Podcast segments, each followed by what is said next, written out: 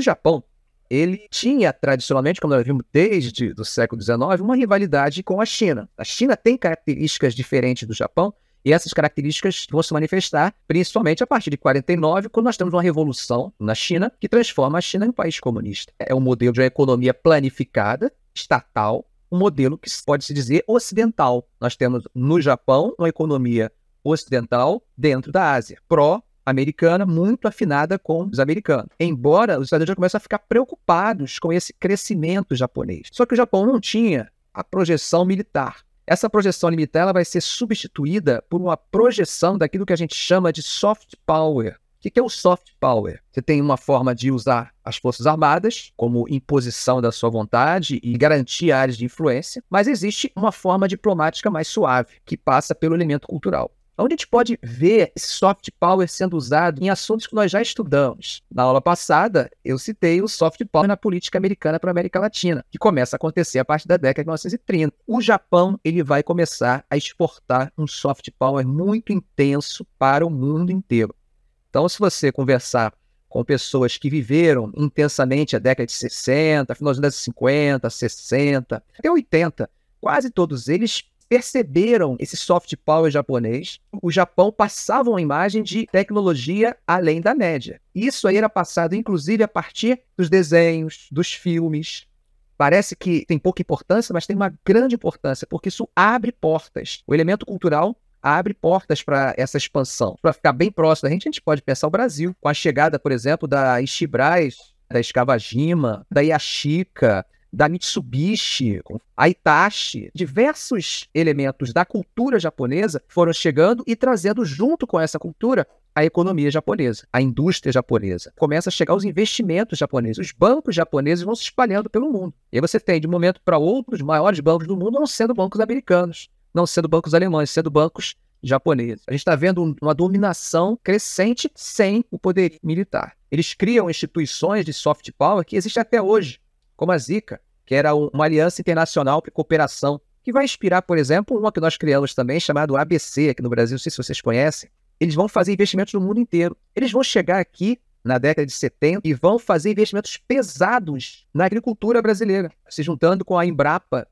e trabalhando o nosso cerrado, transformando o nosso cerrado em uma região agricultável. Esse era um programa que chamado de Prodecer. Quando a gente pensa hoje o tamanho né, da agroindústria de soja, a agroindústria de soja ela não seria o que ela é hoje se não fosse esse projeto financiado pelo Japão na década de 70, chamado de Prodecé. A gente fala só do Brasil, mas esse modelo ele vai ser exportado para outras regiões, junto com o Brasil, por exemplo. Nós vamos para Moçambique. E aí você tem uma associação da Embrapa, do capitão japonês, para criar um projeto parecido em Moçambique chamado Pro Savana. A partir do final da década de 90, o Japão começa a passar por um processo de crise, e essa crise vai começar a mudar a perspectiva japonesa.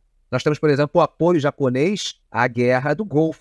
Nós temos o apoio restrito japonês, por exemplo, na guerra do Iraque, já na virada. Essa virada aí já é um momento de mudança total.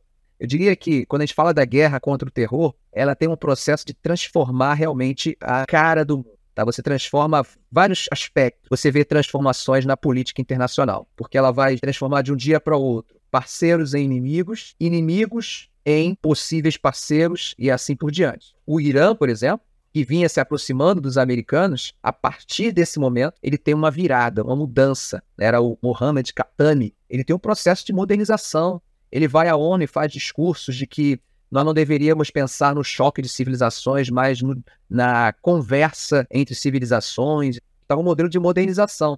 Alguns diziam que o Khatami era uma espécie de Gorbachev iraniano. Mas o que vai acontecer? Com a guerra contra o terror, o Irã passa para o chamado eixo do mal. Esse momento é um momento de mudança. E a partir dessas mudanças, nós vamos começar a ver a emergência forte da China. A China, quando tudo estava acontecendo no Japão, a China estava vivendo uma outra situação. A China estava vivendo um momento onde a questão militar tinha um papel prático. Quando a gente pensa na questão militar, ela pode ter um, um, papel apenas diplomático, você faz deslocamento de tropas, mas você não tem a intenção de, de se expandir. Você fez deslocamento de tropas para você mostrar o seu poder. É como se fosse uma forma de dissuasão.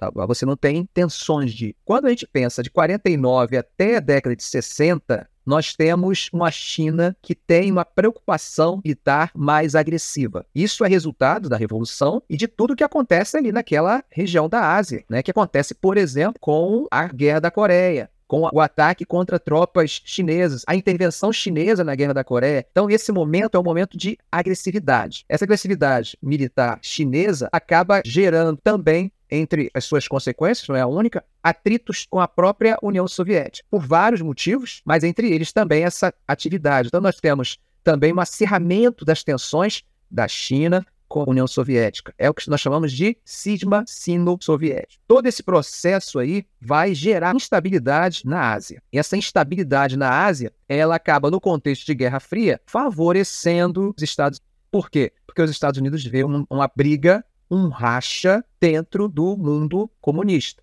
Não que não existisse brigas dentro do mundo capitalista, nós já vimos que existiam.